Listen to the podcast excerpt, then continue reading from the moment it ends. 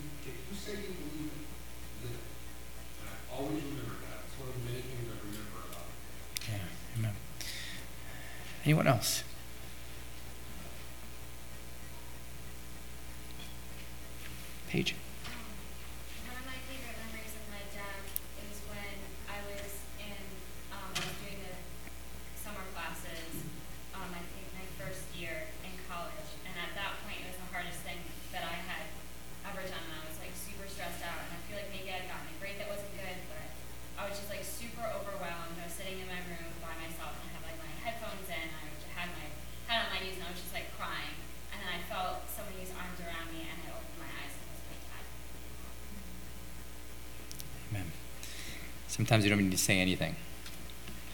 Alicia.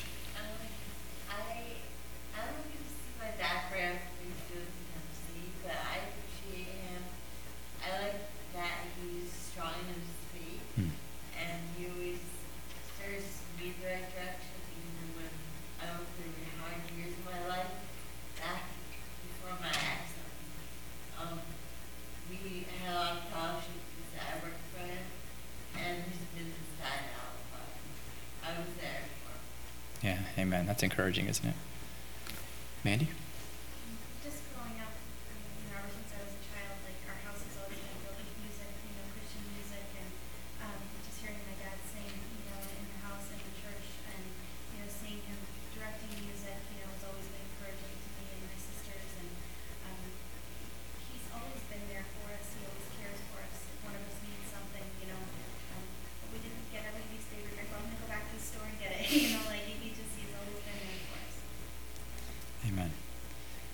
Brother Mike, musical oriented, huh? Maybe we should have you lead some music every once in a while. Anyone else this morning? Jonas?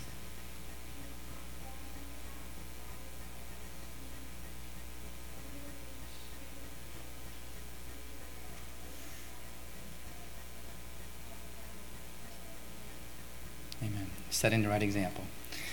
Amen. There's a lot that we can that we can share, and it's just a, it's a blessing to be able to look back upon it. And even like you said, brother Jeremy, not even necessarily you know um, learning from lessons in church and things like that, but you know just life lessons in general. And praise the Lord for how the Lord can can work and use the fathers that we have. This morning we're going to be looking at a couple of of passages in the Bible, and we're going to start by looking at a few verses from Ezekiel chapter 22. So let me encourage you to uh, follow along, and in a moment we'll look at a few verses here in Ezekiel 22 in a sermon that I've titled Men in the Gap. Men in the Gap. Ezekiel 22. In our house, ever since we started talking about Mother's Day at the beginning of May, the kids were asking when it would be Father's Day. Well, at least Lily was asking that. Elijah was too busy asking when it would be Brother's Day. Strangely enough, we found out that Brother's Day is an actual thing. It's a real thing, believe it or not. There is a day that is known as Brother's Day on the calendar. I had to inform him, though, that we would not be celebrating that in church. Uh, even though today is brother or Brother's Day? Goodness gracious. even though today is Father's Day, I'd like to, to broaden the topic a bit to, to talk to all men. And the Bible offers much encouragement to men, and I'd like to draw your attention to a passage of Scripture that may not necessarily jump out at us as, as a Father's Day passage, but I believe it has tremendous value. All throughout the Bible, we read that God has instructed men to lead, and there are certain qualities that they should possess to be the effective and the godly leaders that He has called us to be. A man isn't a leader because he is a man. He is a leader when he is living the, the life for God and setting the right example for others to follow. Quite frankly, there are a lot of men who think they are leaders, but no one is following them, and they're just out for a walk.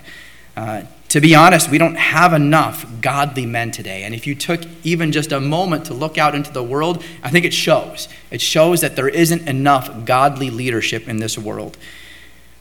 In a 2019 um, report, there were 15.6 million um, single mother headed households in America. While there are different factors that lead to the situation, the majority of these are a result of the father walking out on the family. Nothing against mothers, but God designed the family unit to consist of a mother and a father for a reason. Children need proper leadership. And if there's one thing that we've heard from the different testimonials is that the fathers that we've talked about have set a good example. Children need proper leadership, and they need to see that both from a mom and a dad. Fatherless homes force the mother to have to work extra hard to make sure that her children are taken care of, and at what expense? When does a single mother have time to get a job?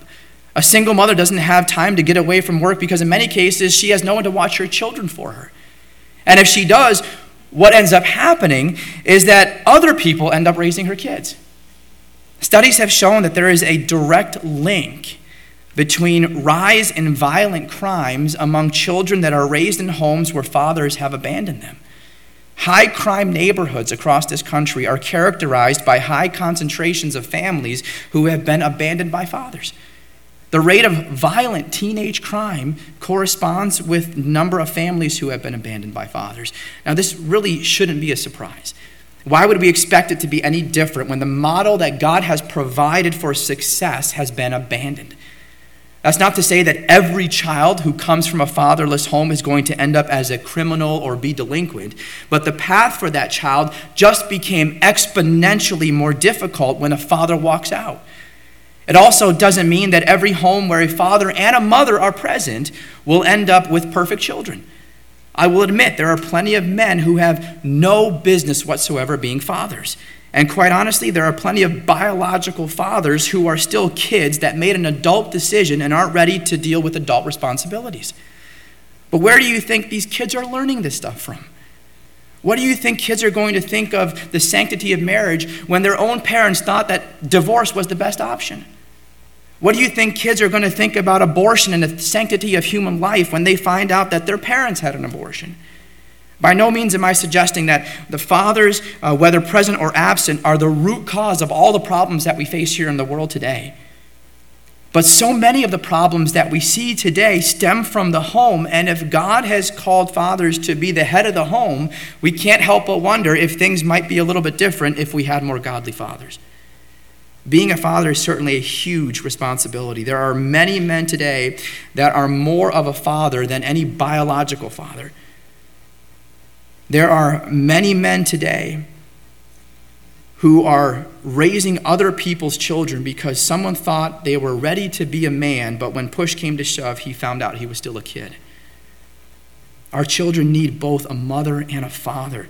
But more than that, our children need godly mothers and fathers. Godly mothers are extremely special. They are nurturing, they are caring, they are kind and generous, they are patient and understanding, they are compassionate, they are loving. And children need all of that. But they also need qualities that are present in a godly father. And the passage that I'd like to draw your attention to this morning, it highlights the guilt, it highlights the judgment of Jerusalem, specifically focusing on the corruption of its leaders.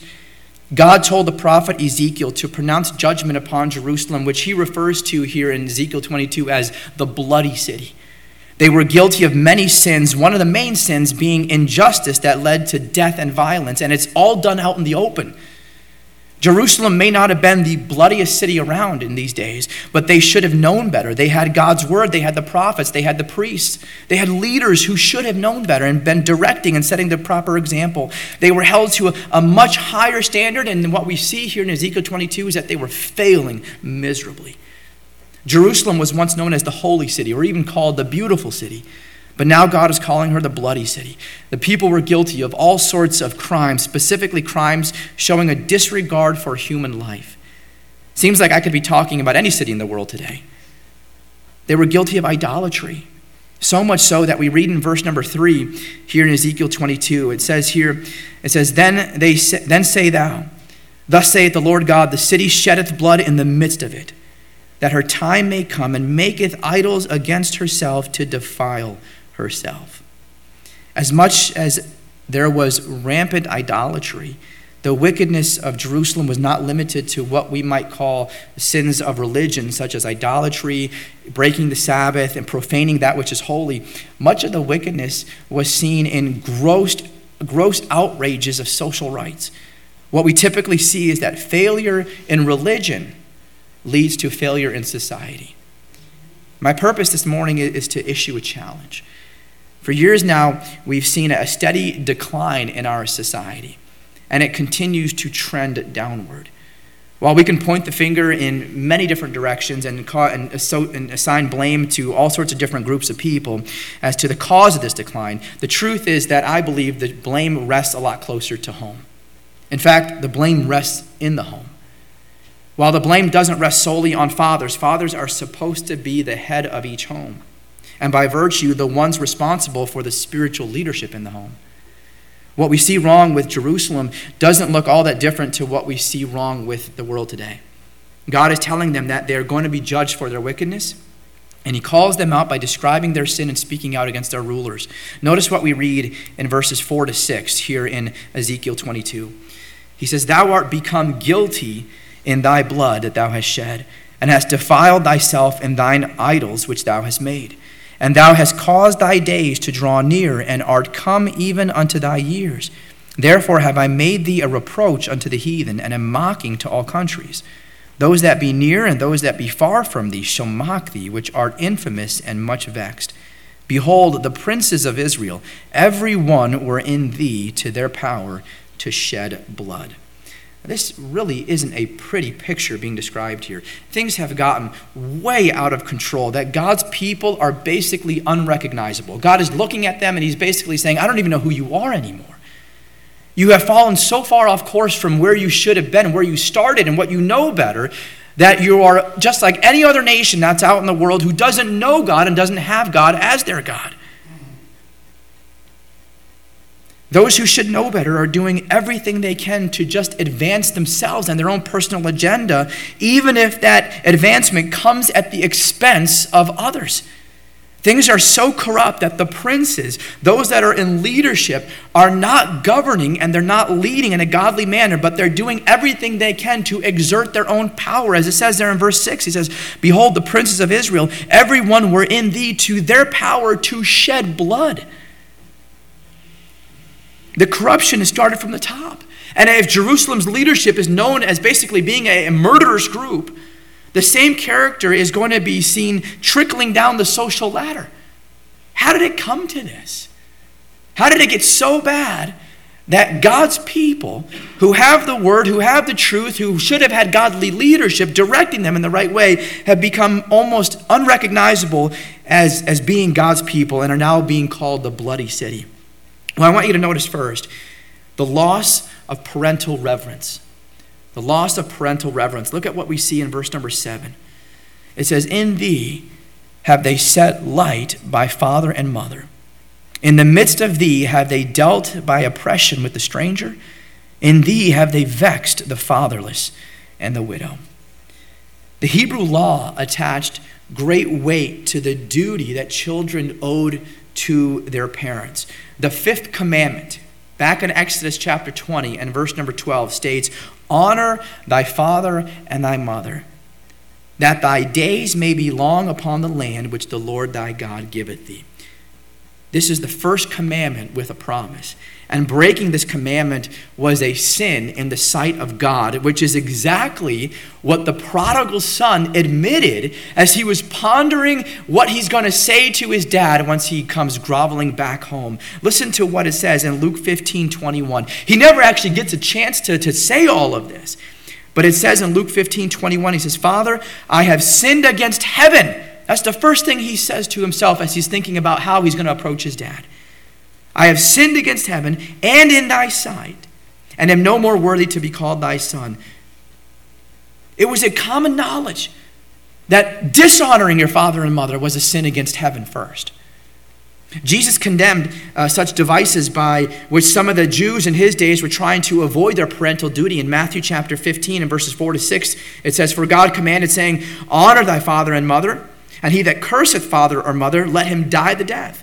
But ye say, Whosoever shall say to his father or his mother, It is a gift, by whatsoever thou mightest be profited by me, and honor not his father or his mother, he shall be free. Thus have you made the commandment of God of none effect by your tradition. One of the biggest problems that we are dealing with in our society today is an increasing apathy toward the treatment of parental claims. Obedience to parents is old school. It's no longer popular in today's culture. And if you don't believe me, just go ahead and take a walk in through any grocery store or any department store or just go for a stroll through the mall and do a little people watching. Spend a few moments looking at how children are interacting with their parents in these public environments and tell me that I'm wrong. Children rule this world, and parents are just along for the ride. Children are so advanced today that they know what's better for themselves more than their parents. Did you all know that? I'm so relieved knowing that. It makes my job as a father so much easier. The other day, I told Elijah to brush his teeth. You know what he said? Dad, I already did that yesterday. I said, Oh, forgive me. I told Lily to clean up her room. You know what she said? She reminded me that the floor is the biggest shelf in her room. I said, Sorry. What do I know? I told Levi that he needed to eat his food. He reminded me that he doesn't have to eat his food when he spit out what's in his mouth and he made a silly noise with his tongue sticking out of his mouth. I don't know about you, but it is so nice to have children who know what's best for them and can show me how to be a proper parent. That, of course, did not happen. But all across America, we're seeing this growing apathy toward parental reverence. Rather than our homes being led by parents, children are the ones that are in charge. Children are hardly looking to their parents as an example, and even when they do, you're hoping that they don't, because the example they're seeing is a horrible example. We've walked around Walmart, and we've heard blatant disrespect from children that are being that is shown to their parents not to mention absolute filth that proceeds from their mouths. And when you hear the parents respond to their children you understand that it's no surprise that the children are talking to their parents this way.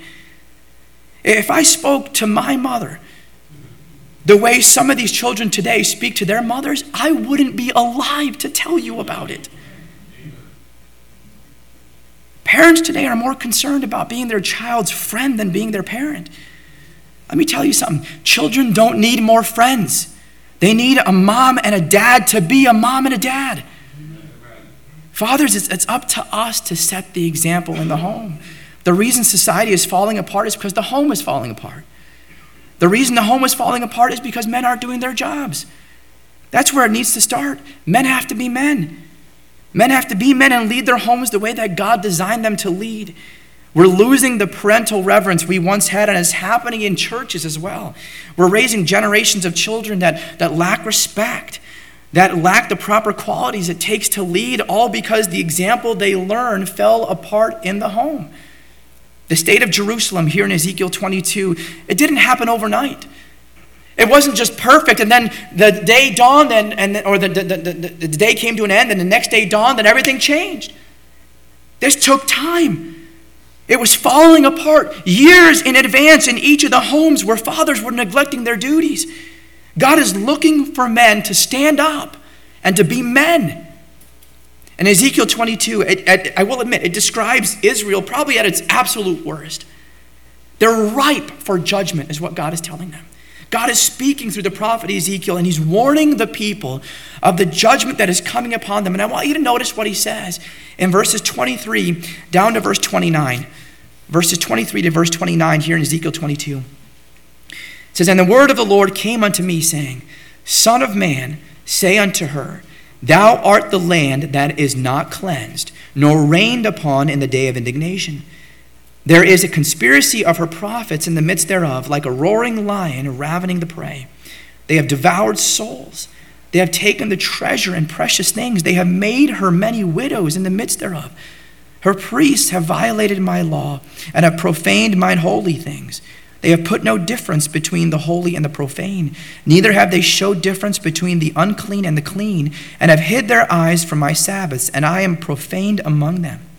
Her princes in the midst thereof are like wolves ravening the prey, to shed blood and to destroy souls, to get dishonest gain. And her prophets have daubed them with untempered mortar, seeing vanity and divining lies unto them, saying, Thus saith the Lord God, when the Lord hath not spoken. The people of the land have used oppression and exercised robbery, and have vexed the poor and needy. Yea, they have oppressed the stranger wrongfully. God is telling them that they are ripe for judgment. And he mentions, he says, the priests, the princes, and the prophets, all those in leadership, have failed. And Ezekiel basically stands alone as he delivers this warning of judgment. The leadership of Israel has failed to lead the people in a godly way. Rather than directing the people to God and, and telling them to punish sin appropriately, they have not only allowed wickedness to go on unpunished, but they have openly engaged in it themselves. The example they have set has led to extreme changes in society. Public lewdness, it describes, dishonest gain, openly shedding blood, profaning that which is holy. Have all, all of these things have become the common practice. We have rules in our house, and they are all in place for a reason. Each of our rules must be respected, and if they're not, there are consequences to follow. Obedience to those rules ensures that between us as mom and dad and our children that there will remain a peace disobedience to the rules is a violation to that peace treaty that brings on punishment god had given the nation of israel very specific guidelines of how, they, how they were supposed to live how they were to worship how they were to treat one another how they were to take care of one another how they were supposed to live how they were to worship and all of these things what obedience should look like God gave them those guidelines as a parameter to ensure that they would live in peace and they would live in safety. Those guidelines served basically as a wall of defense around them, protecting them from judgment and outside danger. What God describes is that their disobedience has gone and punched holes in that wall of defense.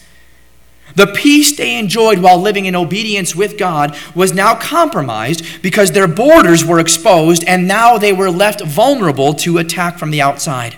And as God lays out the problems, he points out exactly who's responsible. He lists off the priests, the princes, and the prophets. Notice again what it says in verses 26 to 28.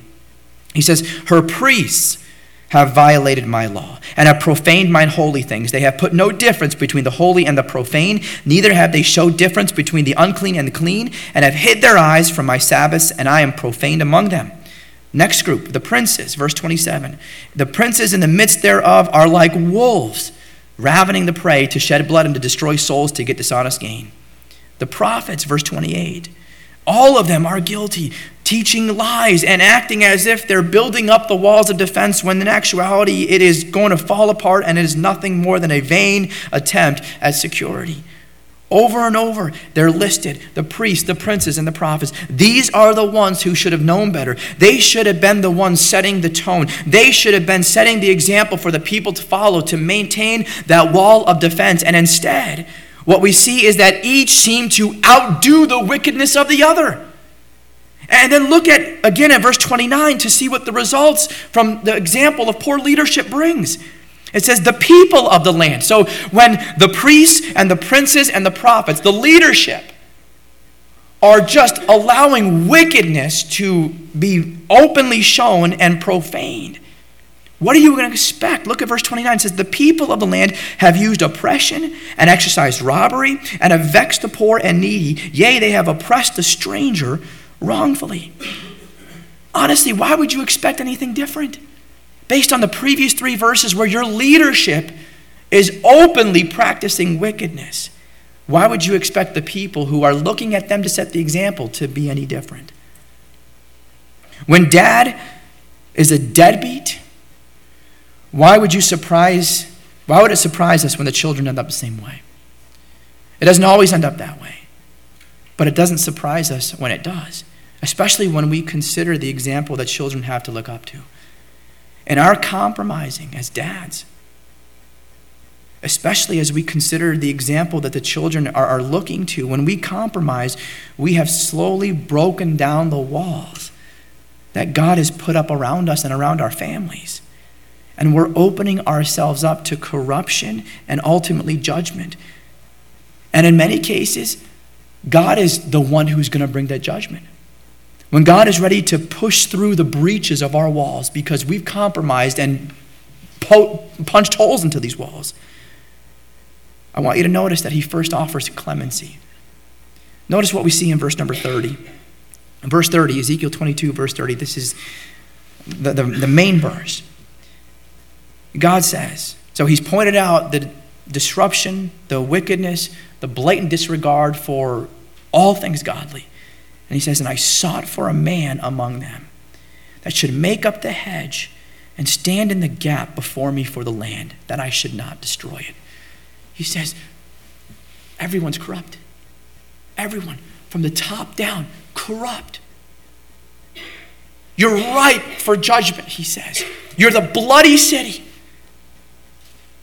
You made it easy for the enemy to come right through these walls because what was a solid wall of defense when you were living in obedience has now been broken down, and there are massive breaches that are allowing anyone to just come pouring through. And he says, I'm going to come through and judge you, but I'm waiting for one. One godly influence to stand up and to stand in that gap, to make up the hedge, he says, before me, for the people that I won't destroy it. Talk about a merciful God. He's just outlined every reason he has to just snap his fingers and, and bring the hammer of judgment on these deserving people. And he says, I'm going to give you an opportunity. Just one. I sought for a man among them. He, he lists the priests, the princes, the prophets, the people. Everyone is corrupt. I sought for a man among them that should make up the hedge and stand in the gap before me for the land. God would spare the land if one person could do it. But he says, I found none.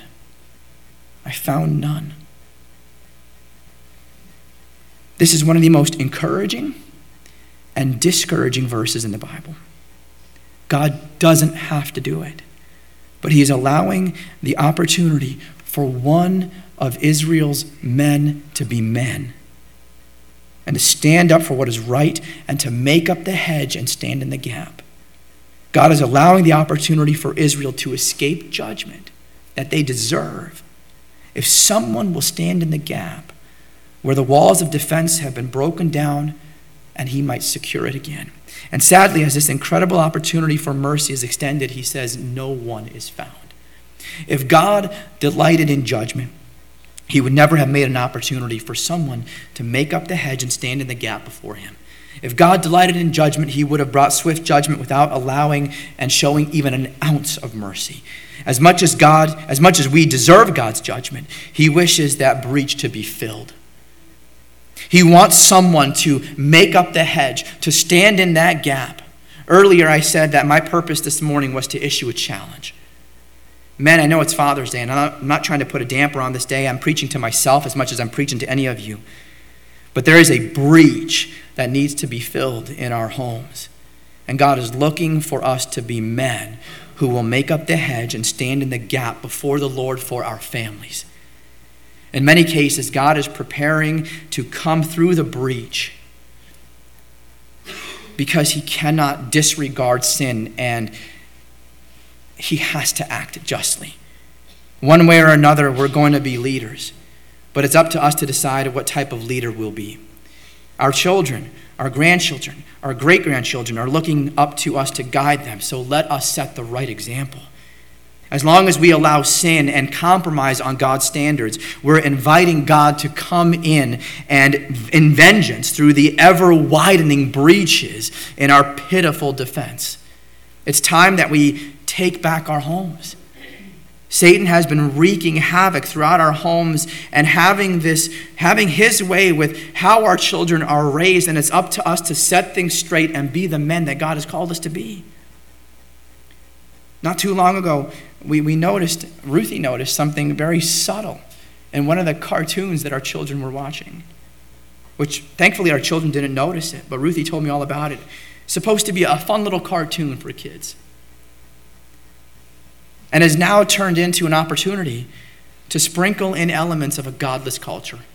I'm not even going to go into detail. But just because the world says it's okay doesn't mean we have to allow it into our homes. In fact, it's usually a good rule of thumb that if the world is in favor of something, that there's a strong possibility that you should stay as far away from it as possible. The world has an agenda. And that agenda involves moving us away from God and from His Word as much as possible. In some ways, they're subtle about it. And in other ways, they're right out in the open. The one thing the world is clear on is that they are targeting our children, and it doesn't matter how young or old they are. Ephesians 6 4 tells us, it says, And ye fathers, provoke not your children to wrath, but bring them up in the nurture and admonition of the Lord. Children look up to their fathers. They look up to their fathers to teach them wisdom. And it doesn't matter how young or old your child may be, they are always going to be your child, and they're always going to look up to their dad. I'd like to draw your attention with the rest of our time here this morning to Psalm 34. So turn with me to Psalm 34.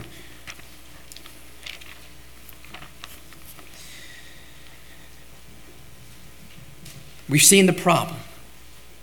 We've seen that we need men to stand in the gap, to make up the hedge before God for our families. But I want you to see how that responsibility and what it looks like. Here in Psalm 34, I'm just going to share with you one verse, verse number 11. Psalm 34, verse 11. There are several important lessons for us to learn as we discover the responsibility of fathers. Look at what it says here in verse 11 of Psalm 34. The Bible says, Come, ye children, hearken unto me. I will teach you the fear of the Lord. First, responsibility recognize who you're teaching. Recognize who you're teaching. Now, having said this, there is an understanding that if you're teaching your children, that you have something worth teaching them.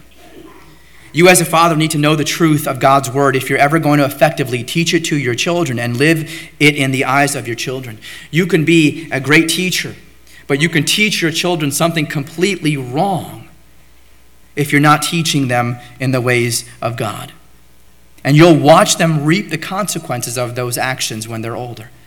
That's not to say that children who were taught biblically will automatically be perfect, but believe me, you're setting them up for success when they're taught the Word of God at a young age. Proverbs 22 6 says, Train up a child in the way he should go, and when he is old, he will not depart from it. Do that. Train them up when they're young. But by all means, be sure to go that same way yourself. Maybe your children are grown. Maybe you have grandchildren that are running around, or you're going to be having grandchildren running around soon enough. Teach them while they're young. Let them see that prayer is a priority in your house whenever they come to grandma and grandpa's house. Make them see that. Children are like sponges, they're soaking up every little detail. They're never forgetting anything, and it can be scary how much they remember.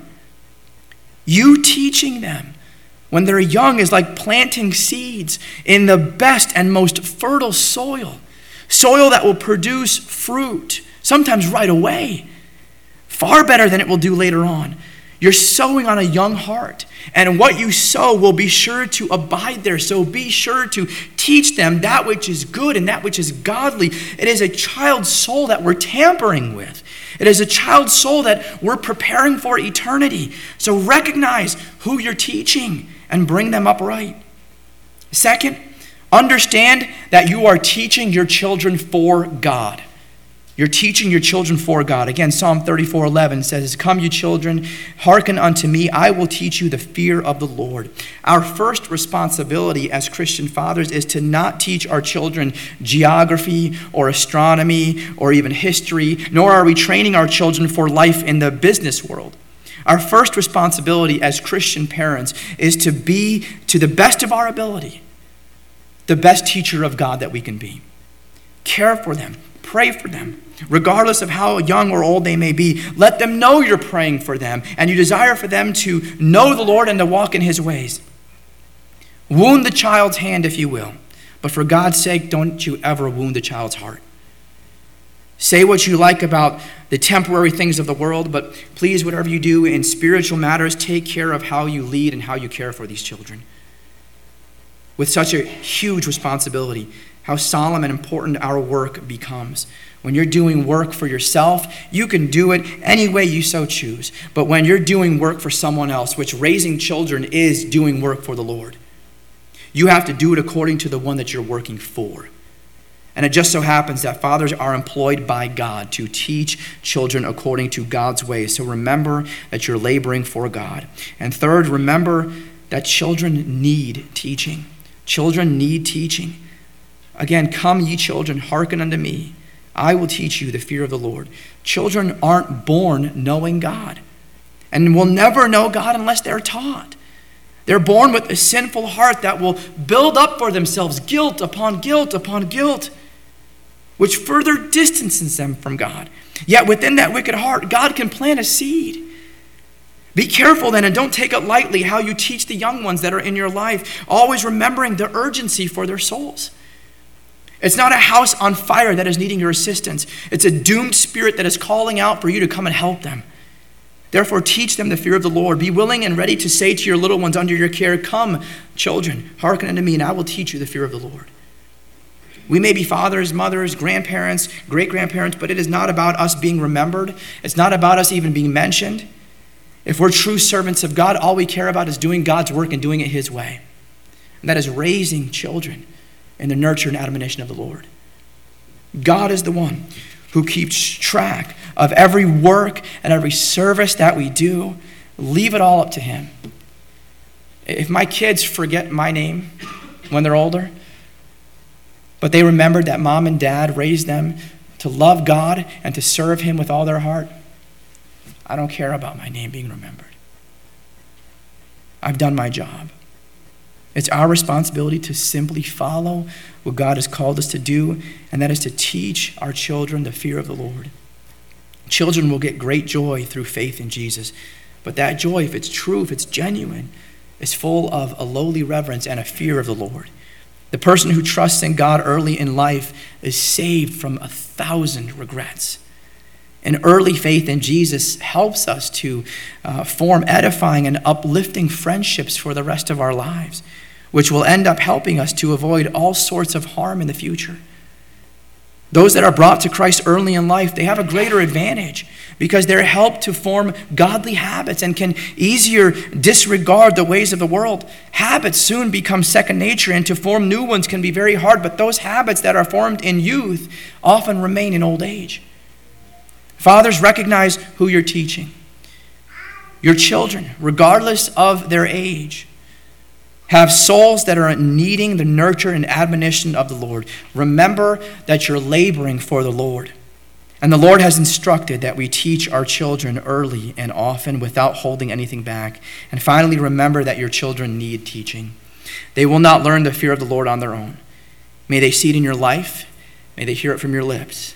Now, I'll close with the words from Proverbs 14, verses 25 to 27. Proverbs 14, 25 to 27. The Bible says, A true witness delivereth souls, but a deceitful witness speaketh lies. In the fear of the Lord is strong confidence, and his children shall have a place of refuge. The fear of the Lord is a fountain of life to depart from the snares of death. Fathers, men, be that true witness. Be a man who is willing to make up the hedge, to stand in the gap before God for our nation, and most importantly, for our families. And may we lead our children in the fear of the Lord, which is the fountain of life. Would you bow with me in prayer this morning? Heavenly Father, thank you, Lord, for the reminder that we have here on this Father's Day. Lord, of what we should be as men, as fathers, Lord, as believers. Thank you, Lord, for your mercy. Thank you, Lord, for how gracious you are to us. And Lord, I know that we have a lot of work to do, starting with myself. Lord, none of us are perfect. We struggle, Lord, with different areas to show ourselves faithful and devoted to you.